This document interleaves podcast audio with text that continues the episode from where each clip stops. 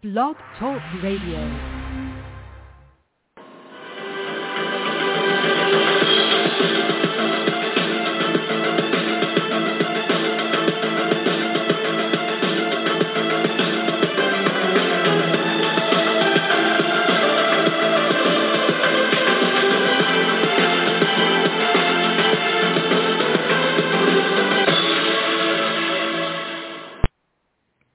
Good evening, everyone, and welcome to the 516th edition of the Feuerstein's Fire American Soccer Show. I'm your host, Daniel Feuerstein. I'll give you American perspective of our clubs, leagues, players, national team, and other fabulous moments. Get your daily reading from me over at jerseysportsnews.com, talking about the world of New York Red Bulls and everything else. Come on in. The chat room is open. You can talk amongst yourselves if you like. If you have a question for me, I'll try to answer to the best of my ability. I will get to what I want to get to later in the show. But I have to rave about what Greg Berhalter just did last night in Vegas at Allegiant Stadium. The first sellout, and no, it was not by the Las Vegas Raiders. It was by both Mexico and U.S. men's national teams. Greg Berhalter did something I never thought I would see a manager do.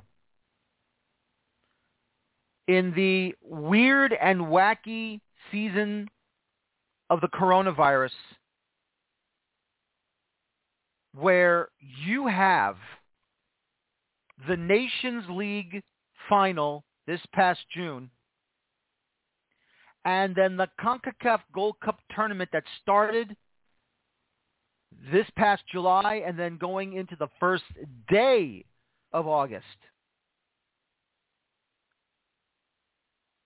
The United States defeating Mexico not once, but twice for CONCACAF hardware. Who would have thought to have seen this coming? The majority of the players in the Nations League final against Mexico, mostly coming from their clubs in Europe. And the majority of the roster from Major League Soccer, involving players who have never played a single minute in international cup competition. At the same time, you had maybe a couple here or there who do play in Europe, like Giovinacci, like Matthew Hoppe, and Reggie Cannon,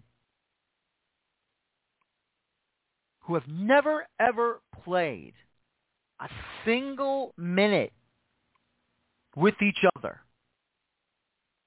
along with MLS players who are developing and becoming great, great players. Right in front of us, played some good defense. Matt Turner with solid goalkeeping. And granted, they've had chances. They couldn't put anything away. Paul Arriola, who had a great opportunity in the first half, nailed the base of the near post and out.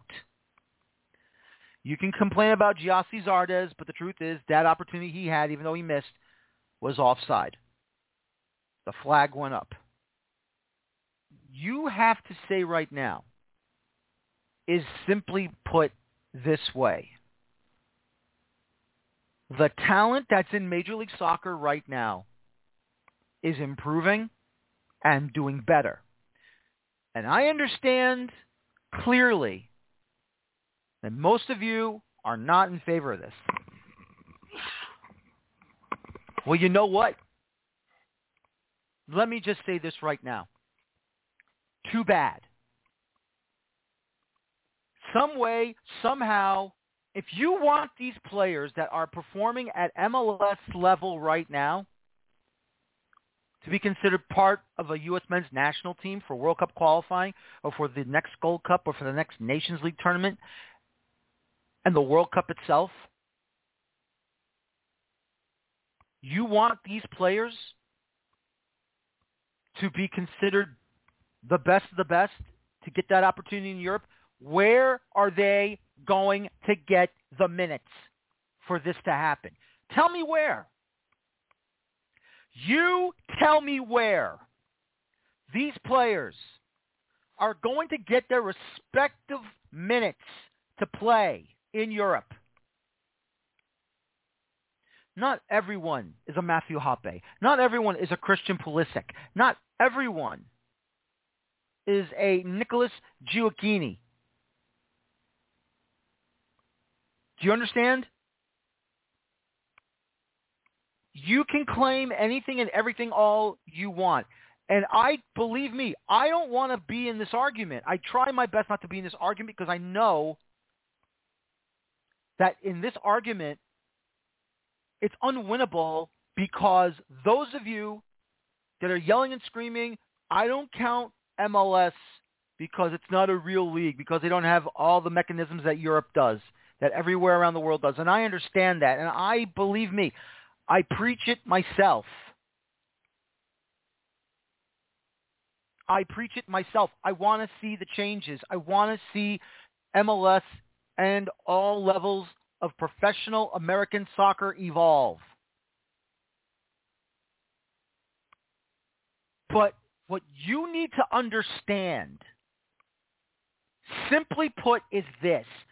If our players are not going to get the minutes in Europe, where are they going to get the minutes to play?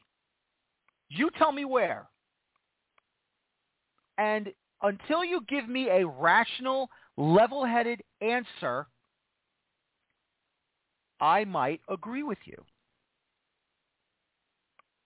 This is why MLS was born, to give those players that has that certain je ne sais quoi, that's French, by the way,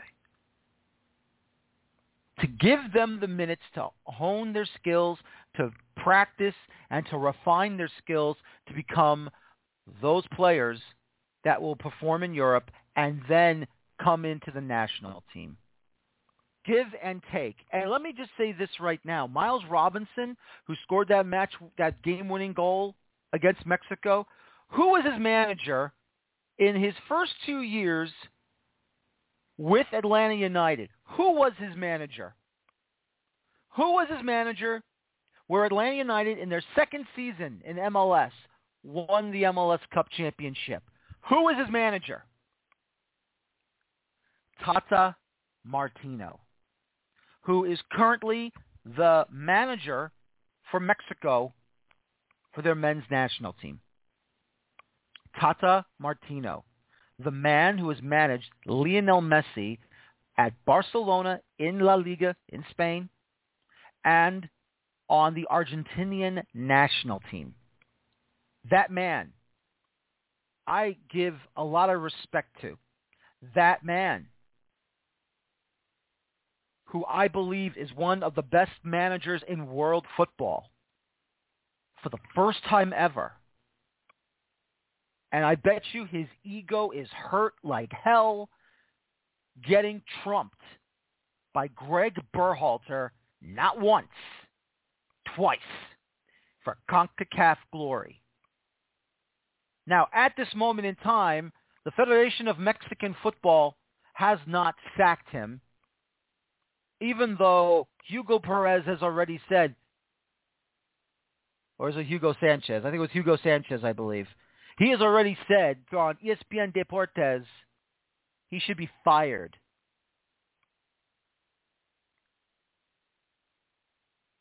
I don't know if that man, Hugo Sanchez, has enough clout anymore to dictate what Mexican football should be doing or not. But I will say this. He still has 14 matches to go to qualify for the World Cup. And that starts a full month from today. Do you understand what we're talking about here? Do you understand what I'm trying to explain to you, everyone? Do you understand the meaning of if we are going to be good in this sport, if we are going to be the ones that are going to be the first CONCACAF nation to win the Gold Cup. Excuse me, I shouldn't have said that. The first CONCACAF nation to win the World Cup itself. We need players here in the States that can translate and transition to Europe. Do you understand? We need these players to play in our leagues, to get to MLS. Homegrown players. Doesn't matter where they come from. It does not matter who they are, where they are, or what they do. All that matters is this. They have to wear the jerseys that are colored red, white, and blue. And this is what U.S. Soccer also has to do. They cannot alienate nor discriminate against solid players that want to wear that kit of the red, white, and blue. I don't care where they come from. I don't care how they do it. I don't care what they take or what it takes for them to get to the national team level. If you are old enough, you are good enough. We must remember,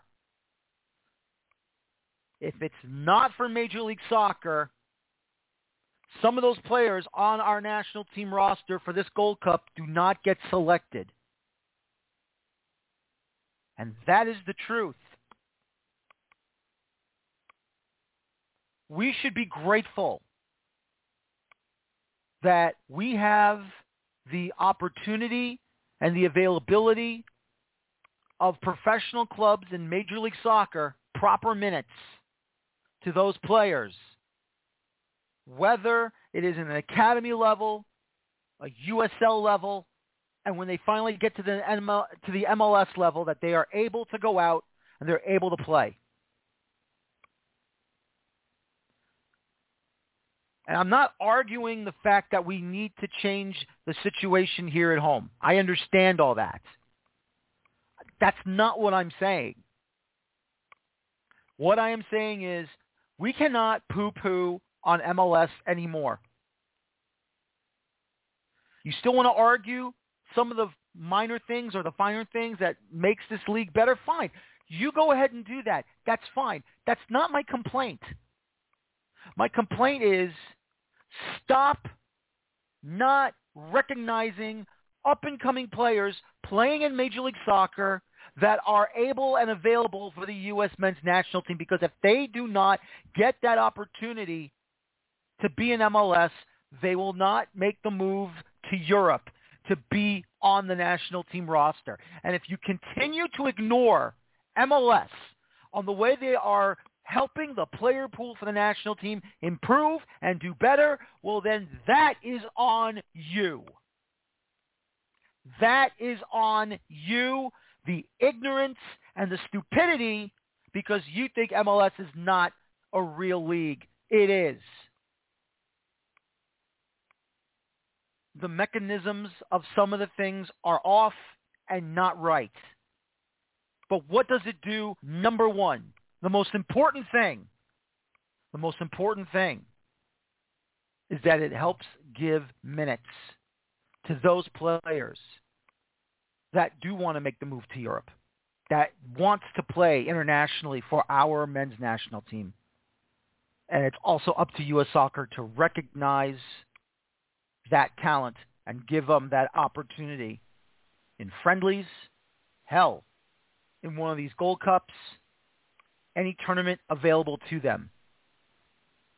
And we hope, I hope, soon it will translate to winning our first ever FIFA World Cup. Great show for you tonight. Duane Rollins will join me talking about Canada. Watch out for Canada. They're going to be a new favorite here in World Cup qualification. And then we'll talk about the other thing I wanted to talk about with Greg Berhalter, and we'll get to that in a moment. But first things first, It was announced last week on Wednesday by TQL Stadium in Cincinnati, Ohio. Dos a Cero, the World Cup qualifying home match between the United States and Mexico in November on the 12th, on Friday night, will be at TQL Stadium. To join me to talk about that, of course, from Cincinnati Soccer Talk, Boston Brazille. Boston, I got to ask you this number one question, the most important question ever in your American soccer loving life.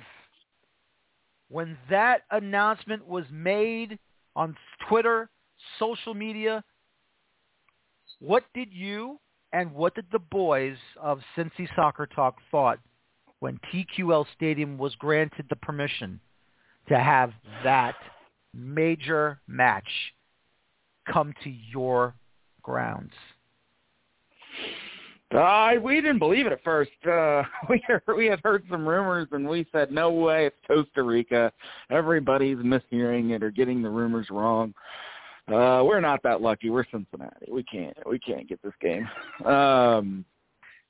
So, we've all been, luckily for us in the last, decade, we've been able to go down the road and watch the game in Columbus. So I've already counted it fortunate. The game's played probably, the best, in my opinion, American game has been played in Columbus. And so to get that game, woo, a stunner, I think, and props to whoever pulled that off here in Cincinnati. Oh, absolutely. And I have to tell you, as soon as Lower.com Field opened, I said to myself that, okay, the last game at historic Crew Stadium was a loss.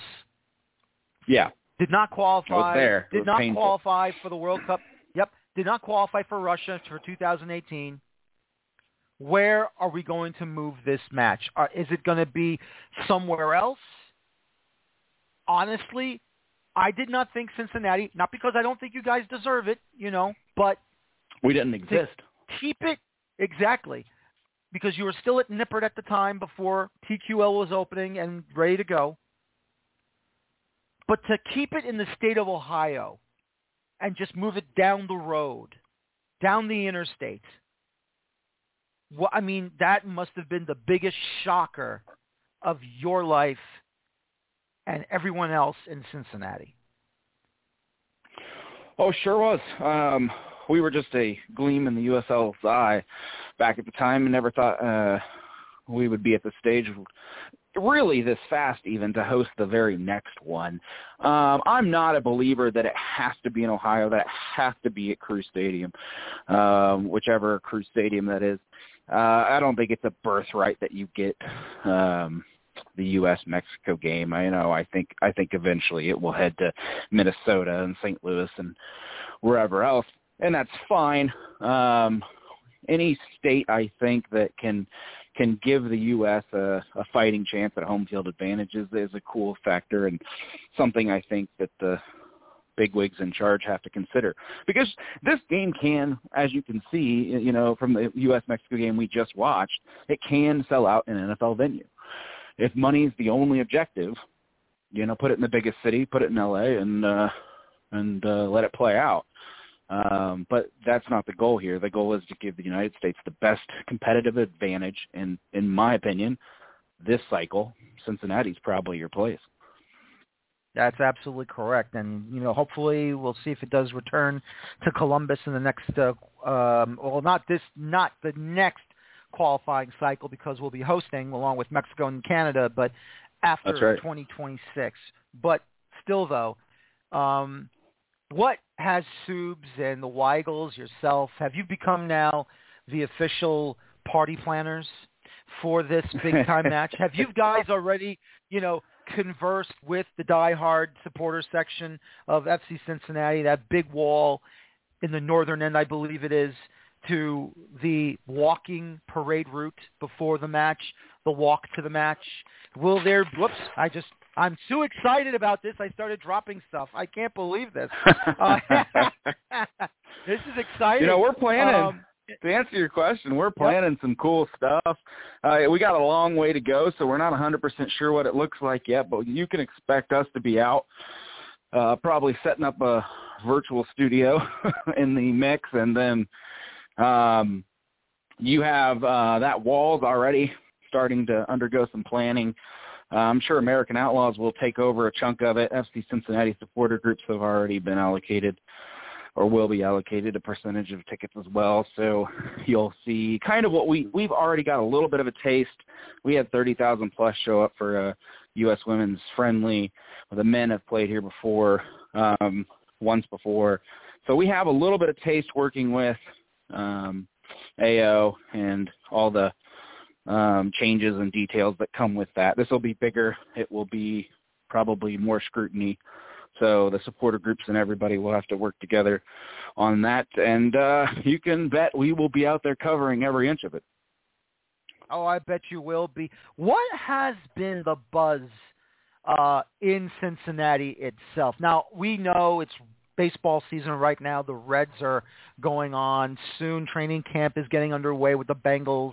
I mean, obviously, FC Cincinnati is not having a good regular season currently at the moment. But still, though, what have you sensed about Cincinnati itself, and even in the suburbs, whether it is on the Ohio side of the river or in the Kentucky side of the river?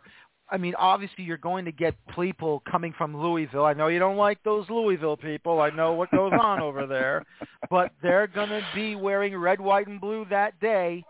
So what is the sense you're getting from the city itself, the non-soccer fans that know, oh, my God, we're getting the biggest international soccer match in this region? Well, if you didn't know, if you're not a soccer fan of Cincinnati, you know. It was the front page of the newspaper. It's been on local news every night. It is the story.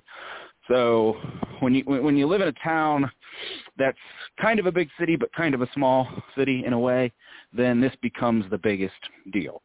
And so it's gotten the attention it deserves locally. I think you'll see ticket prices that are probably astronomical because who's who of Cincinnati, whether you're a soccer fan or not, will want to try to go, along with all of the other regions that are U.S. soccer fans and Mexico fans and anyone else that's fighting over the scraps that are on the resale market. So you'll see some high prices. Locally, it will be a really big deal.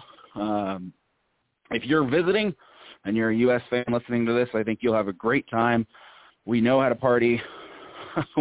Even when we're losing, free win, FC Cincinnati, that has yet to win at their home stadium, still sold out this last Saturday match versus DC United. So our downtown's packed.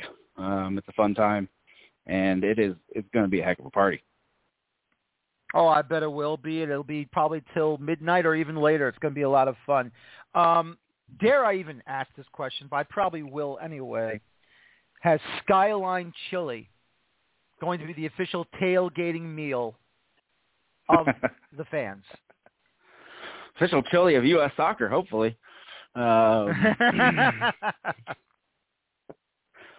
yeah, it'll definitely be in play. It's a frequent FC Cincinnati fan post-game tradition. I know many supporter group fans that hit up Skyline after the match. There are, I think, 3 or 4 locations downtown, as well as one inside the stadium, so you can get all the Skyline fix you want. That's absolutely correct. One day I'm getting over there to Cincy, and I'm going to have some Skyline chili, and I'm going to enjoy it. I cannot wait for that moment when it does happen. You know, we all know there's a bunch of good brew bars in downtown Cincinnati. You know more of it than I do, obviously. But, you know, once again, this has to be like a dream come true, you know, tick the box. TQL Stadium. Honestly, did you expect this type of a friendly, and I shouldn't say it's a friendly, it's a war, but did you expect this type of match to come this quickly? Oh, we knew we were going to get something, but you know, honestly, qualifier I did not know was in the running. I know that Cincinnati was, and probably it still is. I'm not sure how much a qualifier hurts or helps it, but is still in the running for a World Cup game in Paul Brown Stadium. So We are still on the short list of cities. I think they will be narrowing that down this fall a little bit more. We could get knocked out. The qualifier could be our bone in a way. And so I don't know if you'll see a World Cup match or not in Cincinnati. I'm almost more happy that it's in our soccer stadium, that we got this World Cup qualifier. Will I take a World Cup game in Paul Brown? I certainly will. But TQL, no, that's an awesome first big event. And I don't even know how you top that. There's no international friendly you can do, really, that beats U.S.-Mexico in a World Cup qualifying match, especially after the game we just had. You know that's going to be like revenge is going to be the theme for Mexico. That's very true. Very, very true. And, I mean, who would have thunk it, actually? I didn't even see this coming with this Gold Cup final. I mean, don't get me wrong. I want to see our kids win. I want to see our boys win to win a championship. But to see Greg Berhalter defeat Tata Martino in two consecutive CONCACAF championship finals, I mean, I've said this already. To me, Tata Martino is one of the best managers in all of world soccer, world football. He's managed Lionel Messi at the club level at Barcelona, the international level with Argentina. You know, he brought an MLS championship to Atlanta United in their second season. He is now managing Mexico, and it's just amazing to see the credentials that Martino has, and he gets beaten by Greg Berhalter, where there's been so much scrutiny with him. It's just amazing what Greg Berhalter has done in 2021.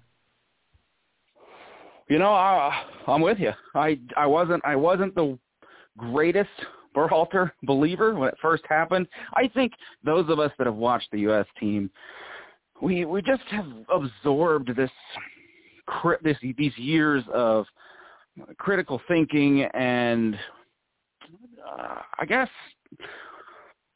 general pessimism.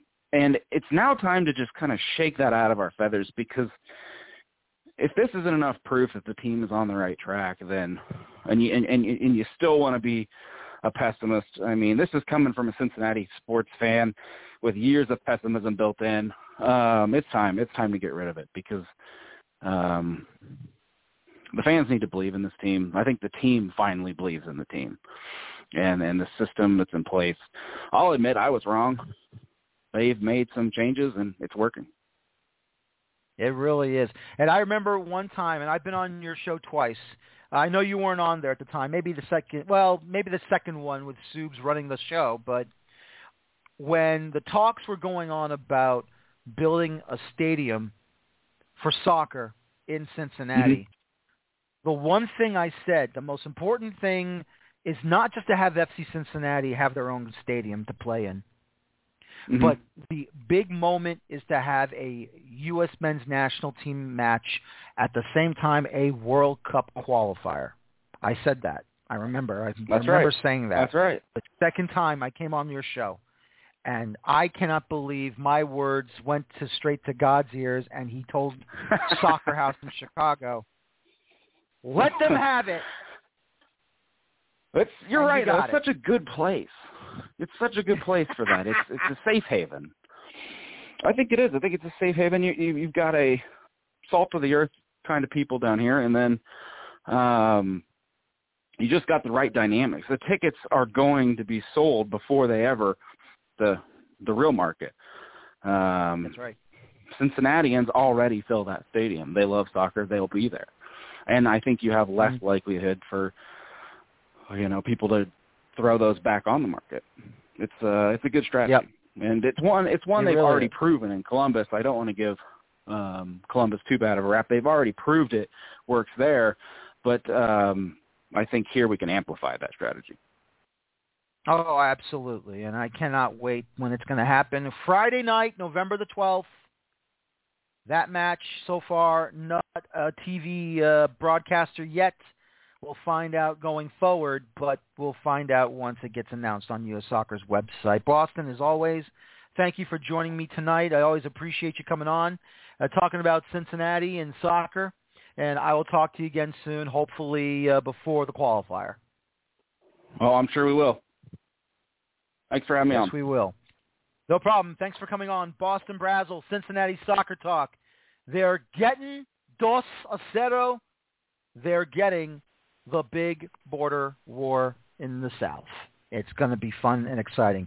Join me right now from Toronto, Ontario in Canada, Duane Rollins, 24th Minute Blog, Soccer Today Show with Kevin Laramie, Sports Podcasting Network. Talking about Canada's fantastic, exciting run in this past CONCACAF Gold Cup. Duane, welcome back. Let me ask you this. Obviously, players on this CONCACAF Gold Cup roster for Canada prove to me that they have evolved, they've grown up, they are now officially a threat. Not just what they've been doing in the opening round and second round of World Cup qualification, but they are showing that they don't care who's in front of them, and they will knock your teeth in. But yeah, they play brave, and that's not something that anyone's used to seeing when it comes to Canadian men's soccer. Canadian women's soccer, different story. Had to get that little dig in quick, but that's fine. That's okay. When Canadian, there you go. Different topic, different day. No, look, Canada showed a lot in this World Cup. I don't think that there's any question that on paper, at least, Canada is now, I think, to me, and I'm biased clearly, but I think they proved that they're probably the third most talented team in the region. I'm still going to put the U.S. and Mexico above them, clearly. Mexico looks like they're in a bit of a funk right now, so we're not sure what that's about. But the U.S., you know, to win this tournament with the roster that they put out there, it shows what kind of depth you have and what kind of danger that you can have. You've put this disappointment of the last campaign behind you, and I think that those two teams, you know, I think Mexico will figure itself out, and I think the U.S. is looking pretty good to me to grind through, particularly in a format that's going to require a lot of depth, and for those guys to go and do that proved a lot, and I wouldn't worry too much about as an American fan. But to get back to Canada, yeah, look, to outplay that U.S. for large parts of that game, I think it's fair to say, credit to the U.S. for defending well, but Canada certainly was dictating play offensively, and to take it to Mexico. Mexico was better, I think, overall, but Canada was going to embarrass itself over there. That was a football game. I joked at the time it was the first time Canada had ever actually played Mexico in a real game. The rest of the time it was, Mexico toying it's like a cat toying with a mouse, right? Like that's kind of what it felt like. Mm-hmm. And maybe, once in a blue moon, Mexico or Canada might get lucky and steal one, like literally once every 20 years or so, but it didn't really look competitive in any real way.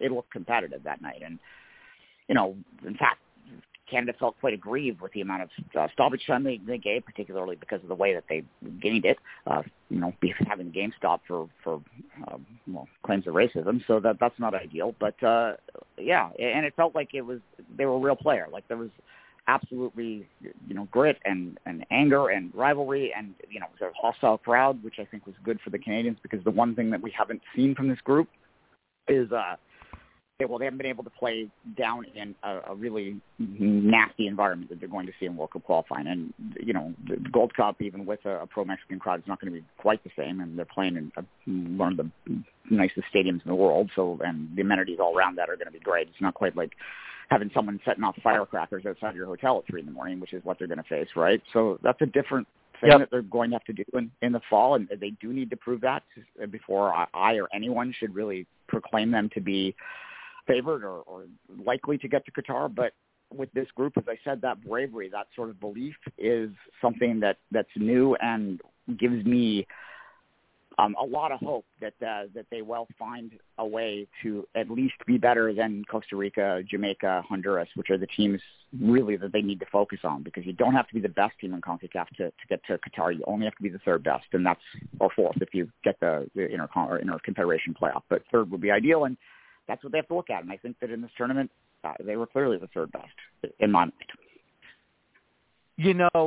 Before Canada had this fantastic trip in the Gold Cup, you'd have to say, and going back to 2017, I thought that they were doing very well. They had Octavio Zambrano as their manager for the men's team, and then the whole situation exploded when he was sacked out of nowhere. And here comes John Herdman moving from the women's national team to the men's national team and everything that's been going on. I'll be honest. I thought at the time the Canadian Soccer Association made a horrible move, but I have to give John Herdman credit. I have to give him credit because what he has done with this group has given them not just belief, not just hope, but has given them direction. And I will even include the win over the U.S. at BMO Field in group play for the CONCACAF Nations League in League A a couple of years ago. What John Herdman has done, Duane, has been miraculous, and it's that infectious type of manager who gives the belief the way he does and tells his boys, I believe in you, go get it, go and attack it, and we will be victorious. Yeah, I mean, I mentioned the women's program, which he came from earlier. I'll mention it again here. The women that played under him always said that his greatest strength was his ability to understand them and to make them believe in their abilities and allow them to extend those abilities even further. And I didn't know if it would translate to the men's game, to be honest. I really didn't. And I think that because it's such a young team, that's helped that translate, and it certainly looks like. I made a joke on Twitter, which I think there's an element of truth in. This is the second joke I'm going to tell people that I made. I compared him to Ted Lasso. He's the real Ted Lasso in some ways because I saw that, actually, yeah. Go ahead. Yeah, and look, obviously, you know, he actually knows the sport, so it's not quite the same, and, you know, it's a fictional show. So, but what he does is he knows humans and he knows how to do that man management stuff. And when you're only briefly working with these guys and you're bringing them in from all over the world, I think that's key. And the other thing he's done very quietly is convince the dual nationals to come. Stephen Eustáquio was really the breakout star in this tournament for Canada. He is fully healthy now and is absolutely brilliant. He's key to everything they do. And when you consider that he's doing this with not the best lineup, and they got injured in that, which made them, you know, almost a B team themselves by the time they got to that semifinal, it was just remarkable to see his ability to patrol. And he did what I think Eustáquio looked to me like what Bradley looked like in his prime years in the Roma years, what Eustáquio was doing for Canada out there. And that's not something they've had before. And again, when you add a Davis and a David to this, you know, that's going to make this attack very dangerous. Now, obviously, we know what the weakness of Canada is. They need to solidify things at the back. I believe that they are probably going to take a approach of you can't score on us when we have the ball and are attacking you, and that, you know, you got to lean into what you have. Will that work in World Cup qualifying? You know, we're going to find out soon enough, but certainly I have a lot more confidence now than I did, you know, a month ago, or even, and certainly much more than I had a year ago. And that's, you know, that's just being in the conversation again is nice. And it's a build, but now we've seen this, and, you know, we're angry that we didn't win the Gold Cup. Canada's never been angry that they didn't win the Gold Cup before. It's never been really possible other than the one time it happened. And that was dumb luck. If anyone listening out there is old enough to remember it, there was a lot of fortune that happened in that run. Oh yeah. It's different now. It's much different now, and that's good for the region too. I think you know, Mexico and the U.S. could be pushed a little bit more, and I think if you look at at Costa Rica, that Canada handled pretty easily, although they were missing players like everyone was. They look like they're kind of on a down cycle right now. I'm not sure what to think of Honduras. El Salvador is decent, but like there's no reason. Again, Jamaica as well. They're still out a bit more when they're in World Cup qualifying. Like it's not going to be an easy ride, but to add some depth to this confederation, to make it a little more competitive, to make these Gold Cups a little more interesting. I mean, we ended up with the final that we always end up with, but well, I guess we shouldn't say always. It hasn't happened for three, but we ended up with the final we always expect to end up with, but it wasn't a straight line for either this time, I think, and Canada certainly asked some questions in this, and I think that it just makes everything better. And that, from Canadian perspective, I mean, it's nice to see. It really is, and I've always said this. Go ahead. Mm-hmm. Oh, no, I was just agreeing, so you continue. No, I was about to say, and I've always said this, Duane, you know, to make this North Zone, you know, strong, obviously it's always going to be us three, Mexico, United States, and I've always felt Canada has to join in. Canada's got to be strong. Canada has to really, not saying so much drive a wedge, but threaten either us or Mexico and you guys, you know, your team threatened Mexico all over the pitch. I mean, let's be honest with ourselves here. If not for the opening penalty goal in the first half stoppage time of the semifinal, and yes, I know the second one, even though it was considered, it was called a foul, and I mean, if it was called a foul, VR says, look, it's got to be a penalty because it was committed inside the area. As minuscule as it was, the truth was it was inside the area. But the way that those guys played their butts off, their hearts out, and I'll even say it, Crepeau had a great Gold Cup in goal for Canada. I mean, you know, tough sledding and maybe ran out of gas at the end, I don't know, but still though, Canada's a threat now, and everyone is absolutely ecstatic that Canada is now into the mix when September rolls around. 1 month away, Duane. I'm aware. We don't quite know where the games are yet either. That's another issue, although it is looking more and more like they're going to get clearance from the Canadian government, and the games, I've been told, will be in Duane Field, the first two anyway. But, yeah, I mean, there's, like I said, you got to be careful. I'm old enough to remember 2000 again, and I remember Holger, the coach at the time. You know, everyone was playing it up, and oh my God, the qualifying started immediately after. And you know, him being German, he's very blunt. He was, well, this isn't the Canadian Gold Cup team. This is the Canadian World Cup team, and we need to prove it. We haven't done anything. We just won this tournament, and you know, he saw the same thing everyone else did that was paying attention, that it wasn't that dominant. And sure enough, that team really struggled in the qualifying. So I will feel much better after I see them, and much more confident in what they can do after I see them play a game on the road in this region. But I do, again, have confidence more than ever before that this group they're not going to give up. They're not going to lie down, and they've done that in the past when they've gone down there. They're not going to win every game, clearly. They will lose some games in the qualifying. But I think that they have the mental strength to rebound from that. And, you know, if they have a tough one on the road, if they, you know, have a game like they did against the U.S. where they outplayed for large stretches and couldn't find the goal, they're not going to put their head down like they have, and they're going to come back and they're going to give themselves a chance to get the next points. They're just going to move forward. And, you know, because there are 8 teams, this isn't the Hex, this is the AUK. That leaves you with a little more room for error in it, particularly when half of them are going to move on to another stage.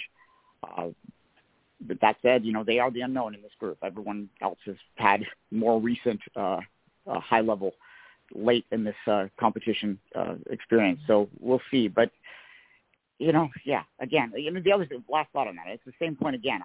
What impressed me the most about them in this entire tournament was how they rebounded from that quick goal against the Americans, that first-minute goal. That to come out like that against a team that has had your numbers for years, that game in 2019 aside, you know, you get in your head for them to put their head up and play and at times outplay the U.S. for the rest of that game. To me, that said everything you need to know about them. They're going to compete hard. And then when they do that, they have an absolute chance to get top 4 for sure and top 3 perhaps. Well, that's the most important thing. We'll see what happens. 2 questions for you real quick. How is Alphonso Davies? I know he suffered that injury in training before the Gold Cup started. I believe it was an ankle issue. How is he doing? And how amazing is it to see Tejon Buchanan, who has really come on fire in MLS play for the Revolution under Bruce Arena, and he's translated that from the Revs to Canada in this Gold Cup tournament, including the equalizer against Mexico in the semifinals. Yeah, he's, you know, I said Eustáquio was a breakout star. I mean, if you knew the sport, you'd know who Eustáquio was. But to Buchanan for sure, and he's generating lots of interest overseas, and that's something that, you know, the Reds are going to have to figure out what they want to do with. And I suspect he will finish the season there because New England, as we all know, has never won an MLS Cup, and they have a real chance this year. So he will, especially if they play all their home games or all their playoff games in that awful field.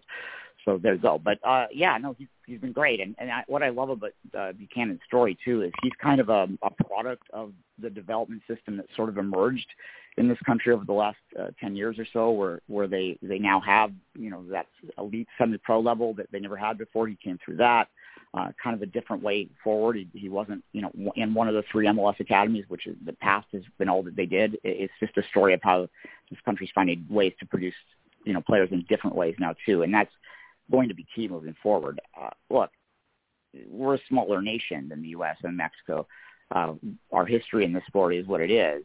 We're probably never going to consistently be the top team or near the top teams in this region, but this country also has the resources and the love of the sport. Frankly, it is a very popular sport, especially amongst young people, to be a lot more competitive than what they've been. And this group is showing that. And it's, you know, as someone who has loved this program since he was a child, it's amazing to see. It's amazing to see the success, and, you know, it's good times forward. And 26 is on the agenda. We know, I think that Canada's play has given them that call. I don't think it was a sure thing that we're going to give Canada a spot. I've joked before that Alphonso Davies not scoring, but getting that great assist in the Champions League against Chelsea, with the world watching, was the moment Canada actually qualified for the 2026 World Cup, because they knew that they needed that kid in it. So, but to get to this one is just like, it's the equivalent of the U.S. getting to 90 is what it is. So it's a vital few months coming up here. No, it really is, and it's going to be a fun time to watch, and that's the one thing I'm hoping for with this confederation. It's not just a two-team race, that everyone's growing up, and everyone's going to be competitive, and everyone is going to do a lot better, and I want to see that within the region. And we all know there's not a lot of strong Caribbean sides, but the hope is that in the Caribbean zone, it's not just Jamaica, could be St. Kitts and Nevis, Haiti gets stronger like they once were a long time ago. Trinidad and Tobago, they have to fix their own issues, of course, to get back to becoming some form of a power down there that they used to be a long time ago. But still, though, to see this region growing and becoming even better, I'm very happy to see it, and I'm very happy it's getting more and more competitive by the cycles going forward. Anything else about Canada, Duane, that is making you happy? And yes, I do remember the 2000 Gold Cup final. I watched it at the time on Univision, how Canada beat guest team Colombia. Isn't it funny, Duane, how you have Brazil, Colombia, and Qatar, and those guest teams, they went deep enough, but they never, ever stole the confederational title away from CONCACAF teams in these Gold Cups. Yeah, no, when the Qatar-U.S. game, particularly when Qatar got that penalty, which was one of the worst penalties I've ever seen taken in my life. But anyway, when they got that, I was thinking to myself, well, it's Canada the last time they won. They played the guest team in the final, so here we go. This is destiny. Turned out not the way. Too bad there's not a third-place game. Korea also went to a third-place game, too, so there's another guest team that went deep, but they weren't able to get it done. And that was just before they opened the eyes to the world at their own World Cup. So, yeah, look, I don't like the guest teams in it. In terms of what's making me happy about Canada, scratching 20-year itches helps at 4 in the morning. But that's my second dig, so I'll leave it alone now. Yep, exactly. And I don't blame you at all. So, listen, Duane, I'll talk to you next time. Enjoy your evening and enjoy the rest of the TFC season. Hopefully things will get better for them. And hopefully I'll have you back on again before the octagon gets underway. I'll talk to you soon, my friend. Cheers. Duane Rollins, 24th Minute Blog, Soccer Today with Kevin Laramie, part of the Sports Podcasting Network up in Canada. And hopefully the Canadian government will allow those home matches to be played, either it be in Toronto, Montreal, Vancouver. It should be exciting. It should be a lot of fun.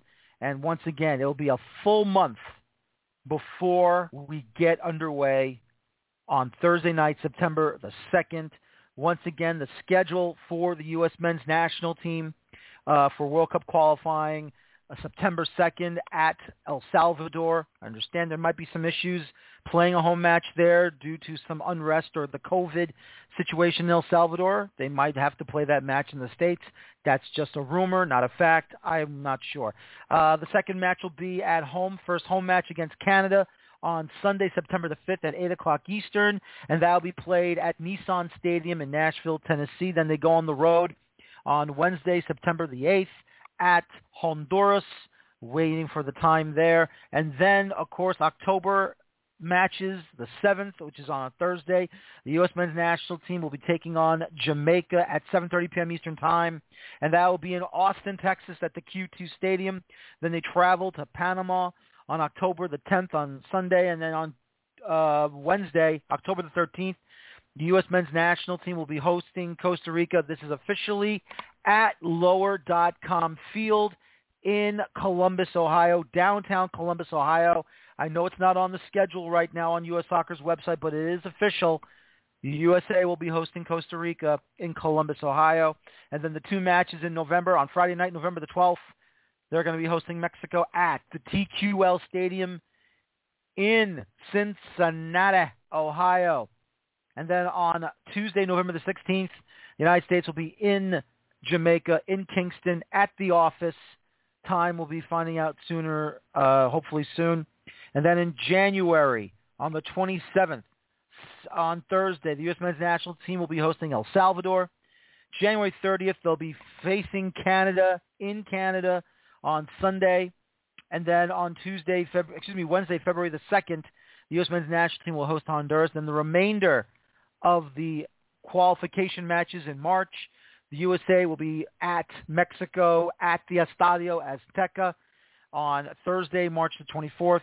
Sunday, March the 27th, they'll be hosting Panama, location unknown at this moment, and then they'll be finishing it up at the National Stadium in San Jose, Costa Rica, taking on Costa Rica on Wednesday, March the 30th, and hopefully it won't come to that match down in San Jose, Costa Rica. We will wait and see what the situation will be heading over there. My intro monologue, I was going to discuss this situation with you, but because of what Greg Berhalter did and what the U.S. men's national team did against Mexico again with a 1-0 victory to win the 2021 CONCACAF Gold Cup, I decided to hold off my little rant until now. And I am, again, upset and angry that this narrative has returned. I was upset and angry that this narrative from U.S. Soccer returned to this situation. But at the same time, I'm also unnerved that Greg Berhalter had to chime into this. It has to be said, because I'm not happy that Greg Berhalter said this. And once again, this is going back to the last World Cup qualification cycle, that the United States did not qualify for the World Cup for Russia in 2018. What was the issue? What is the issue that so many people are, and including Greg Berhalter, are discussing? Well, the issue was having a World Cup qualifier from the 2018 qualifying cycle going to Red Bull Arena when the United States hosted Costa Rica. Berhalter had to throw his 2 cents in to say it was a mistake to host a World Cup qualifying home match at Red Bull Arena. And the article came from Michael Lewis of FrontRowSoccer.com.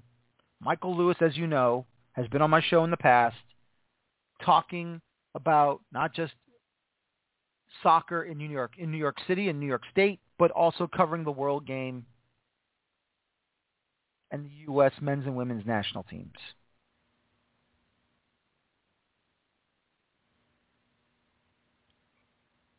Now, once again, it has to be said,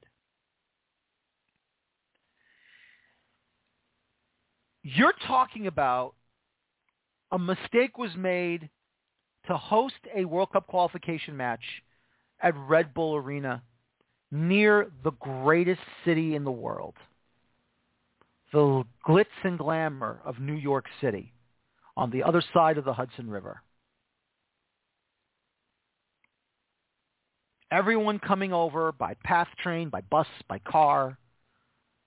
New Jersey Transit going from New York Penn Station to Newark Penn Station and then taking the PATH train to the Harrison Station, one stop. Still being told that was the mistake because why? Because the Costa Rican fans filled up the stadium. Now, yours truly was there at Red Bull Arena. Yours truly was there to cover that match for SB Nation, Once a Metro, and of course for this show, the Feuerstein's Fire American Soccer Show. Here is the quotes from Greg Berhalter by Michael Lewis, who was on the Zoom call. We took a hard look at all the venues and think one thing that was important was we're going to need every venue that we play in to have an absolute rocking crowd. Okay? We feel like we made some mistakes in the last qualifying cycle, particularly in the Costa Rica game, not having a crowd that was 100% U.S., and that's going to be extremely important. When I look at, some of the venues were chosen already and will continue to announce, I think it fits perfectly into what we're talking about. Cincinnati in particular has a good capacity stadium, brand new stadium. I think it's going to be a fantastic venue to compete against Mexico. Now, let me just say this. Okay? I completely understand how, you want a pro-American crowd. Nobody wants that more than I do. I don't care where it's put. Our nation's capital, Atlanta, Miami, Orlando, New York, Boston area of Foxborough, Massachusetts, St. Louis, Minnesota, Minneapolis and Minnesota, Los Angeles, Seattle, Portland, Sacramento, Rancho Cucamonga, Walla Walla, Washington. I don't care. But I am upset and angry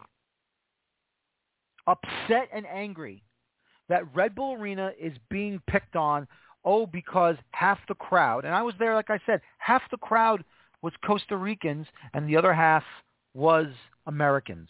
It was a 50-50 crowd. Why were the Costa Ricans more vocal than the American crowd part at Red Bull Arena? It's really simple. The players did not care. I don't care what anyone says. Outside of Pulisic and Dempsey and Tim Howard,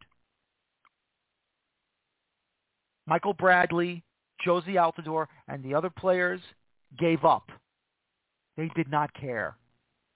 You want the Costa Ricans to stay quiet? Then you go out and you put the ball in the back of the net.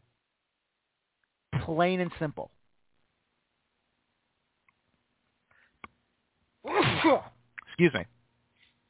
I'm getting sick and tired of hearing about Red Bull Arena being picked on because it was not a full American crowd.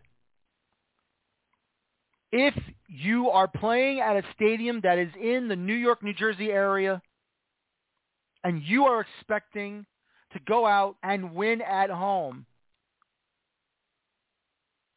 go out and do a damn job. The truth is this, ladies and gentlemen. The Costa Ricans did nothing in that match until the first goal was in. when they scored the first goal of the match, that's when the Costa Ricans were loud, and that's when they were chanting and screaming. And then when the second goal came in, the Costa Ricans knew the match was in hand.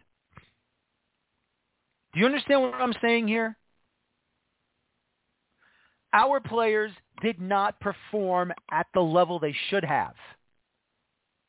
And those same players that's supposed to be leaders on that national team with Josie Altidore and Michael Bradley said it was a mistake to play the game here at Red Bull Arena. Don't we in the New York City, New Jersey area deserve a World Cup qualifier? Apparently we don't,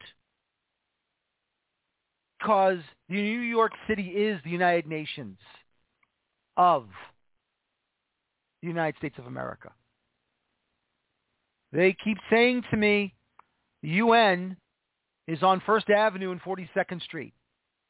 No, that's just a bunch of political hacks, politicking for their governments, for their nations to be better.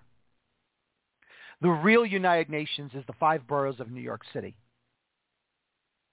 Whether it be Staten Island, the Bronx, Queens, Brooklyn, Manhattan, areas of northeastern New Jersey like in Bergen County. I'm sorry. That excuse can only go for so long. That excuse does not jive with all of us in this nation. You did not care for the qualification cycle of 2018. You gave up. You played like crap. You didn't show up against Costa Rica at Red Bull Arena, and you failed to show up on the road at Trinidad and Tobago when all you needed was one single freaking point. And for Greg Berhalter, a New Jersey native himself from Tenafly, New Jersey. A New Jersey native himself to say what he said absolutely flat out wrong.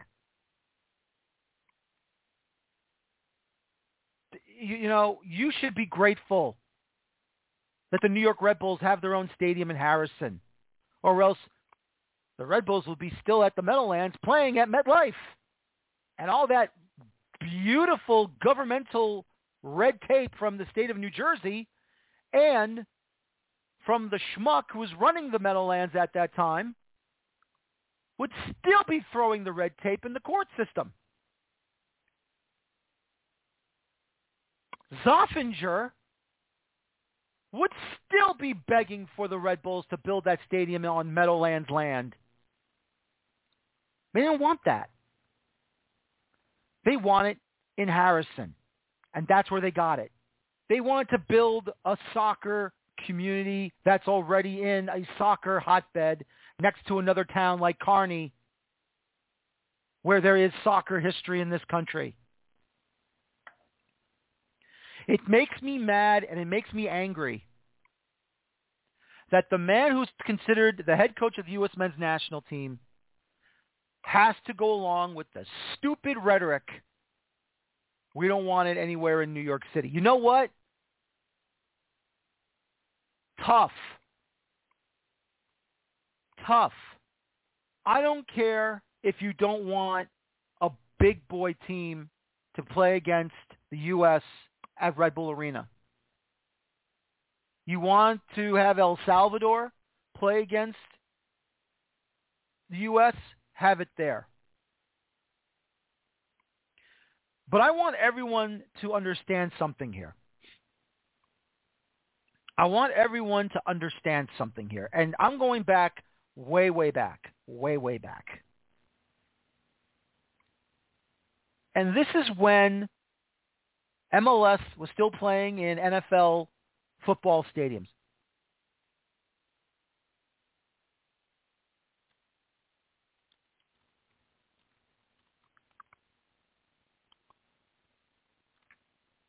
You know, all the way back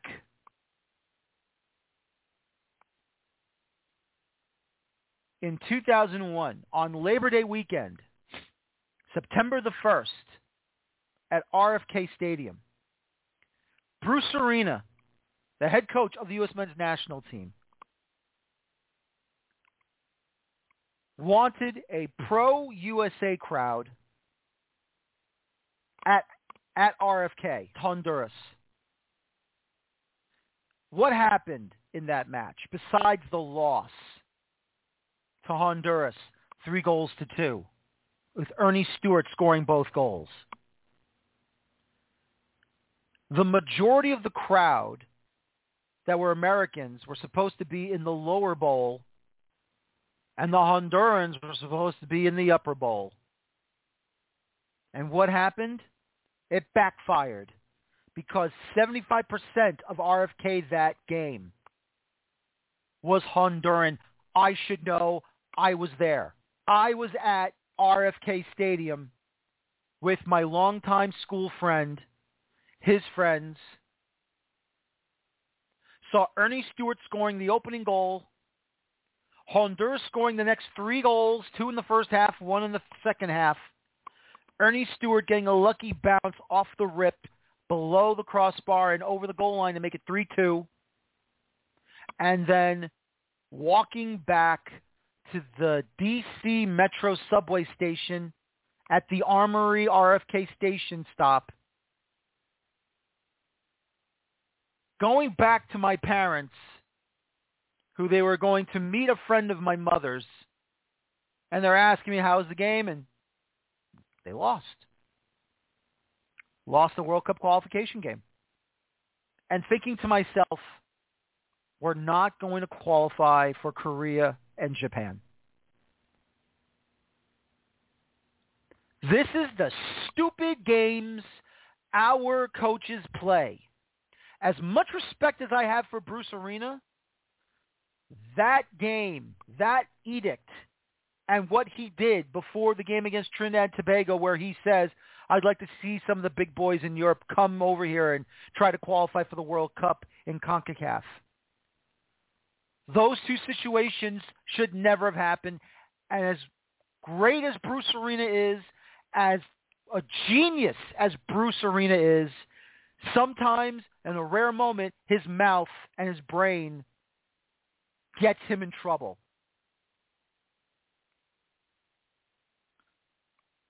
I want everyone to understand. You want a pro-USA crowd? I have no problem with it. You want a predominantly American fans? I have no problem with that. That's fine. But there's a difference between, oh my God, we're going to lose out on the crowd level because there's more Costa Ricans than Americans, or you tell your players to go out and play your damn asses off, and you tell them to fix their hearts, bring in their passions, go out, dominate your damn game. But that's what they didn't do. Because if they would have done that, that's a win in the States, and maybe it doesn't get to the last game of the Hex for 2018 cycle. This is why I get mad. This is why I get angry. It's an excuse. It's not an excuse. Crowd issue is not an excuse. Do your damn job. Do your damn job, no matter how many people are rooting for the opposition, and shut them up.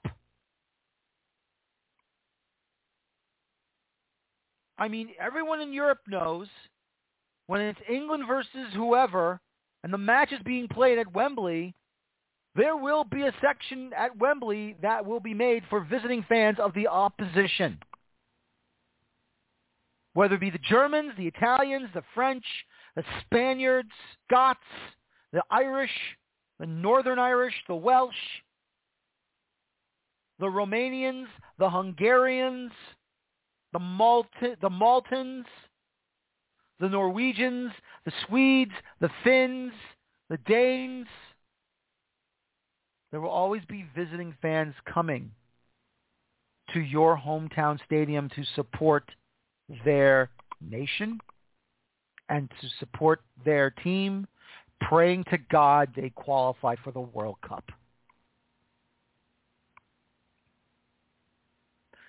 This is what I'm talking about. Don't give us excuses. Don't whine about it. It happened. It was crap. The performance was screwed up. We don't need to hear it over and over and over again. And for that man to be a New Jersey native himself in Bergen County,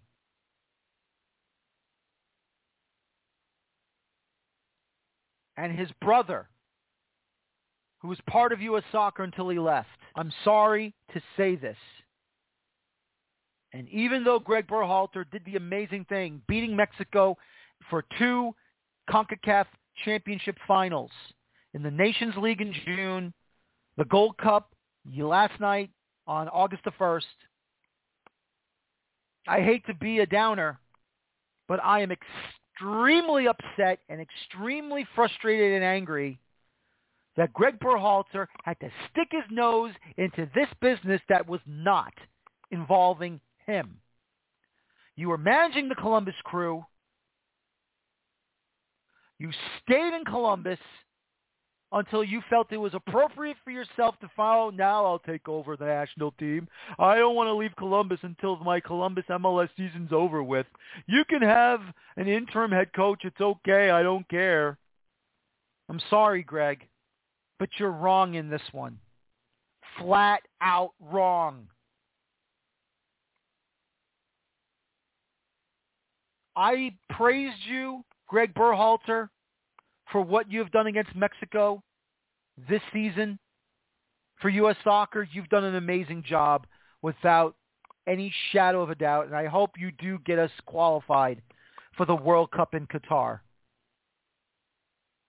But your remarks about having a World Cup qualifier at Red Bull Arena against Costa Rica where it should never have been played, I'm sorry. You are out of line. Me being a native New Yorker, transplanted to Teaneck, New Jersey,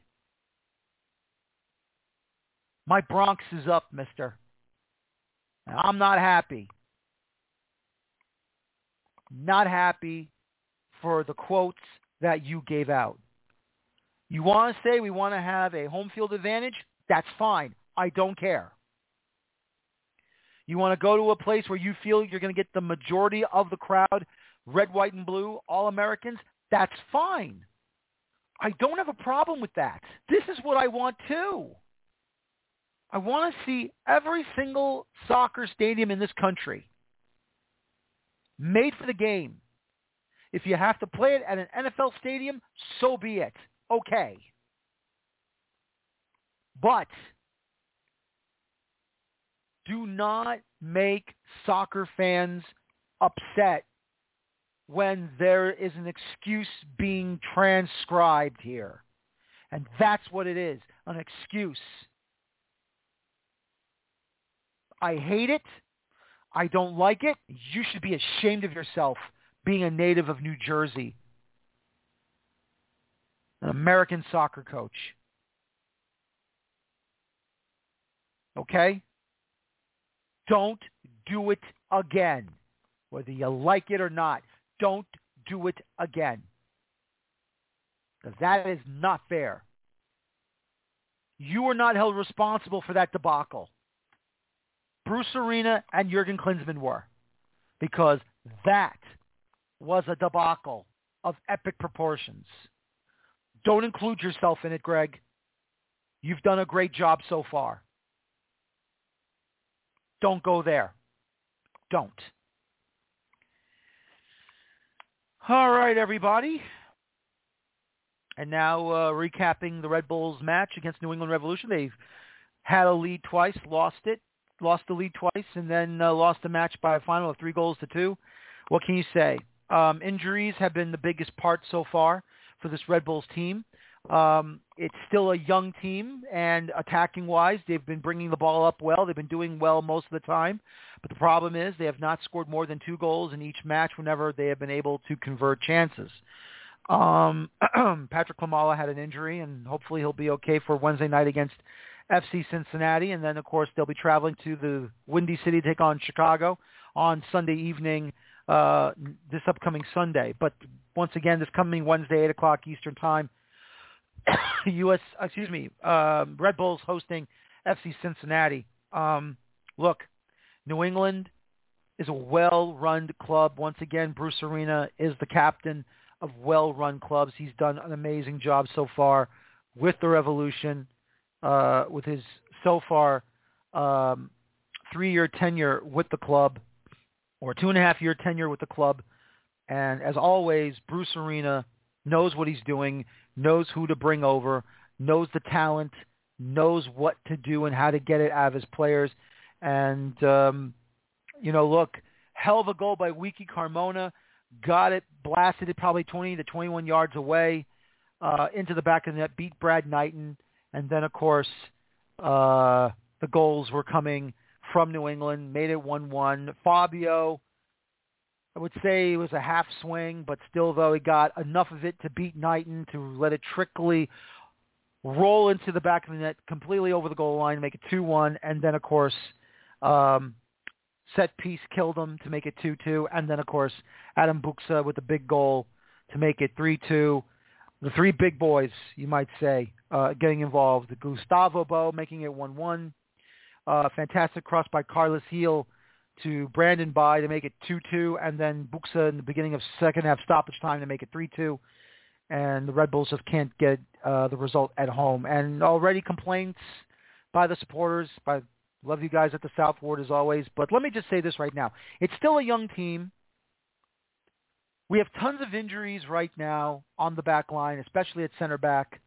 Tom Edwards is doing a yeoman's job, a solid job of doing his best playing center back. The problem is that for New England, their attacking players are taller than him, and he cannot mark them strongly enough. Until they get a taller center back to block these shots that turns into goals for the opposition, they're going to get pounded deep in the area on set pieces. So until then, you're just going to have to handle it, and you're just going to have to basically take it, whether you like it or not. You're already bitching on Klimala? Fine. You're already bitching on Fabio and the midfield and whoever? Fine. Go ahead. But you're aiming your anger at the wrong situation, Red Bull supporters. It is the injury situation that has hampered this club. No Aaron Long for the entire season. No Sean Nealis. No Andreas Reyes. It is right now Amro Tarek and Tom Edwards at center back. We've got to give time to Kevin Thelwell to go out and get a center back in the transfer window as quickly as he can to fix this leaky problem. Until then, you're just going to have to deal with it. You're just going to have to take care of it. And you're just going to have to handle it in that way. Other than that, I thought the Red Bulls did a decent job. The result was not there, but I thought they played well, but unfortunately ran out of gas and ran out of healthy bodies.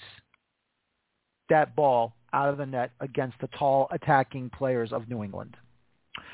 Well, ladies and gentlemen, I want to thank my guests tonight. Boston Brazille, Cincinnati Soccer Talk, Duane Rollins, 24th Minute Blog, Soccer Today show with Kevin Laramie, and the Sports Podcasting Network.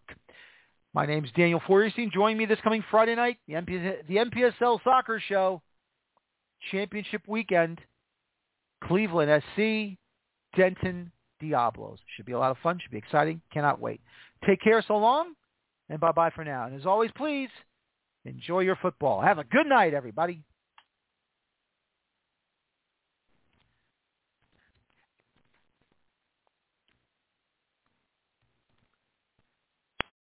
Amplify your career through training and development solutions specifically designed for federal government professionals. From courses to help you attain or retain certification, to individualized coaching services, to programs that hone your leadership skills and business acumen, Management Concepts optimizes your professional development. Online, in person, individually, or groups, it's training that's measurably better. Learn more at managementconcepts.com. That's managementconcepts.com. With Lucky Land Slots, you can get lucky just about anywhere. Dearly beloved, we are gathered here today to... Has anyone seen the bride and groom? Sorry, we're here. We were getting lucky in the limo and we lost track of time. No, Lucky Land Casino, with cash prizes that add up quicker than a guest registry. In that case, I pronounce you lucky. Play for free at LuckyLandSlots.com. Daily bonuses are waiting. No purchase necessary. Void where prohibited by law. 18+. Terms and conditions apply. See website for details.